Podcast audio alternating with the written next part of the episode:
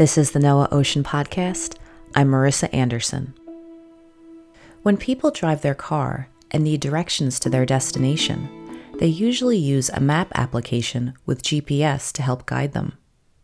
This can provide them with directions, help them avoid traffic jams, and alert them to any dangers on the road.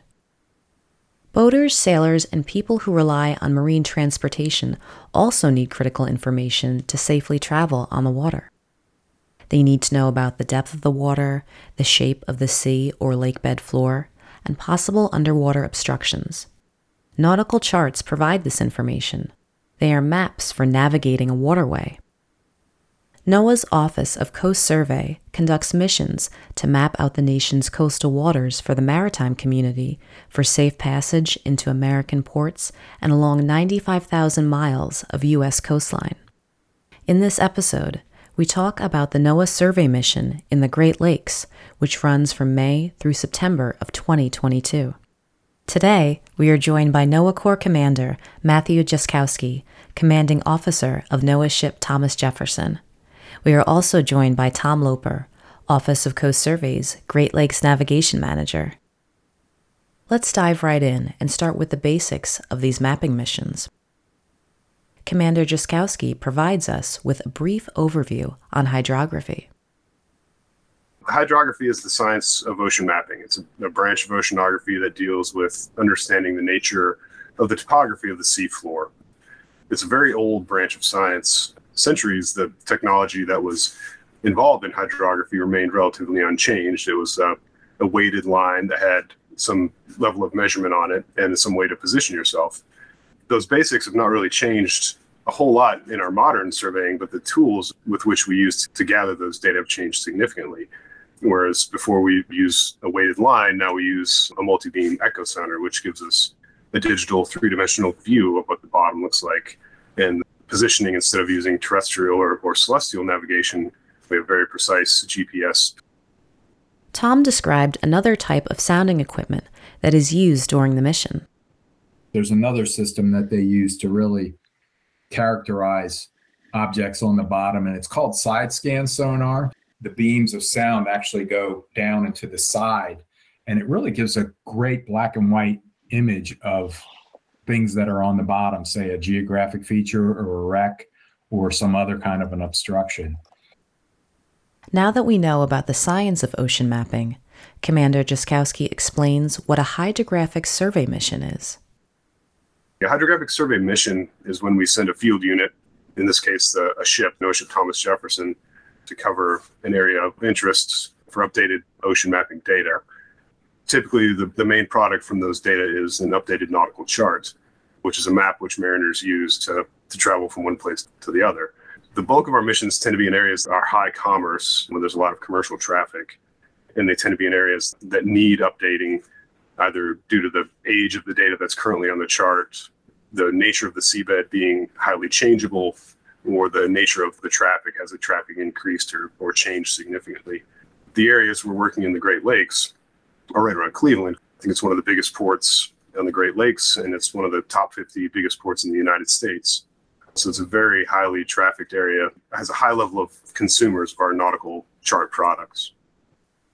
The goals of the survey mission are really to paint a picture or a map of the bottom of the lakebed floor. Commander Jaskoski talks about the importance of mapping using modern surveying tools. Only about 5 to 15% of, of the mapped data in the Great Lakes is to modern standards. That modern standards being that three dimensional bathymetric sonar and high resolution imaging sonar. Most of the data that's portrayed on our nautical chart products are not to that standard. The main intent is for the safety of navigation to improve the nautical chart product so that commerce can flow from port to port safely and that mariners can use a product that they have a high degree of faith and confidence in. Tom provided some examples of how surveys in the Great Lakes were conducted in the past. Most of the soundings that they got were done with a, a lead line or they were done with a single beam echo sounder. So that was just one like a flashlight going down and coming back with the return and, and you'd have really good depth information at that point but not across the whole bottom and actually another way that they used to survey in the winter when the lakes froze solid. They would send teams out with horses and a tent, and they would drill holes in the ice and sound that way. So they they were very accurate for that point. But again, they didn't have full bottom coverage, which is what we're trying to shoot for now. Commander Jaskoski discusses the importance of finding things that were not previously known. Nearly every hydrographic survey that I've been a, a part of for the last uh, 18 years or so, we've found something that we did not expect to find. That can be something as interesting as a brand new wreck or something as benign as a rock that was incorrectly positioned, but a significant enough rock that it needed to be positioned in a more accurate way. Or just the natural shifting of the lake bed, the changing of shoals, the changing of where sand deposits move with currents and with storm activity. Nearly every survey that we have, there's something new that we find, something significant that needs to be added to the chart or removed from the chart. As a mariner myself, when I look at the chart and I don't see anything there that would lead me to believe that there was something dangerous there, I wouldn't question it. So finding those things that can be dangerous in surface navigation are incredibly important for us. And by wreck, the commander is referring to shipwreck. Tom elaborated on this. The Great Lakes, especially Lake Erie, it mostly runs east west. You know, 100 years ago when there were mostly sailing ships out there, if there was a storm coming from the north northwest, it would tend to blow the ships down to the southern shore of Ohio, Pennsylvania, and to a lesser extent, New York. So all those ships got blown down there, the shallowest part of the lake, and they ran aground.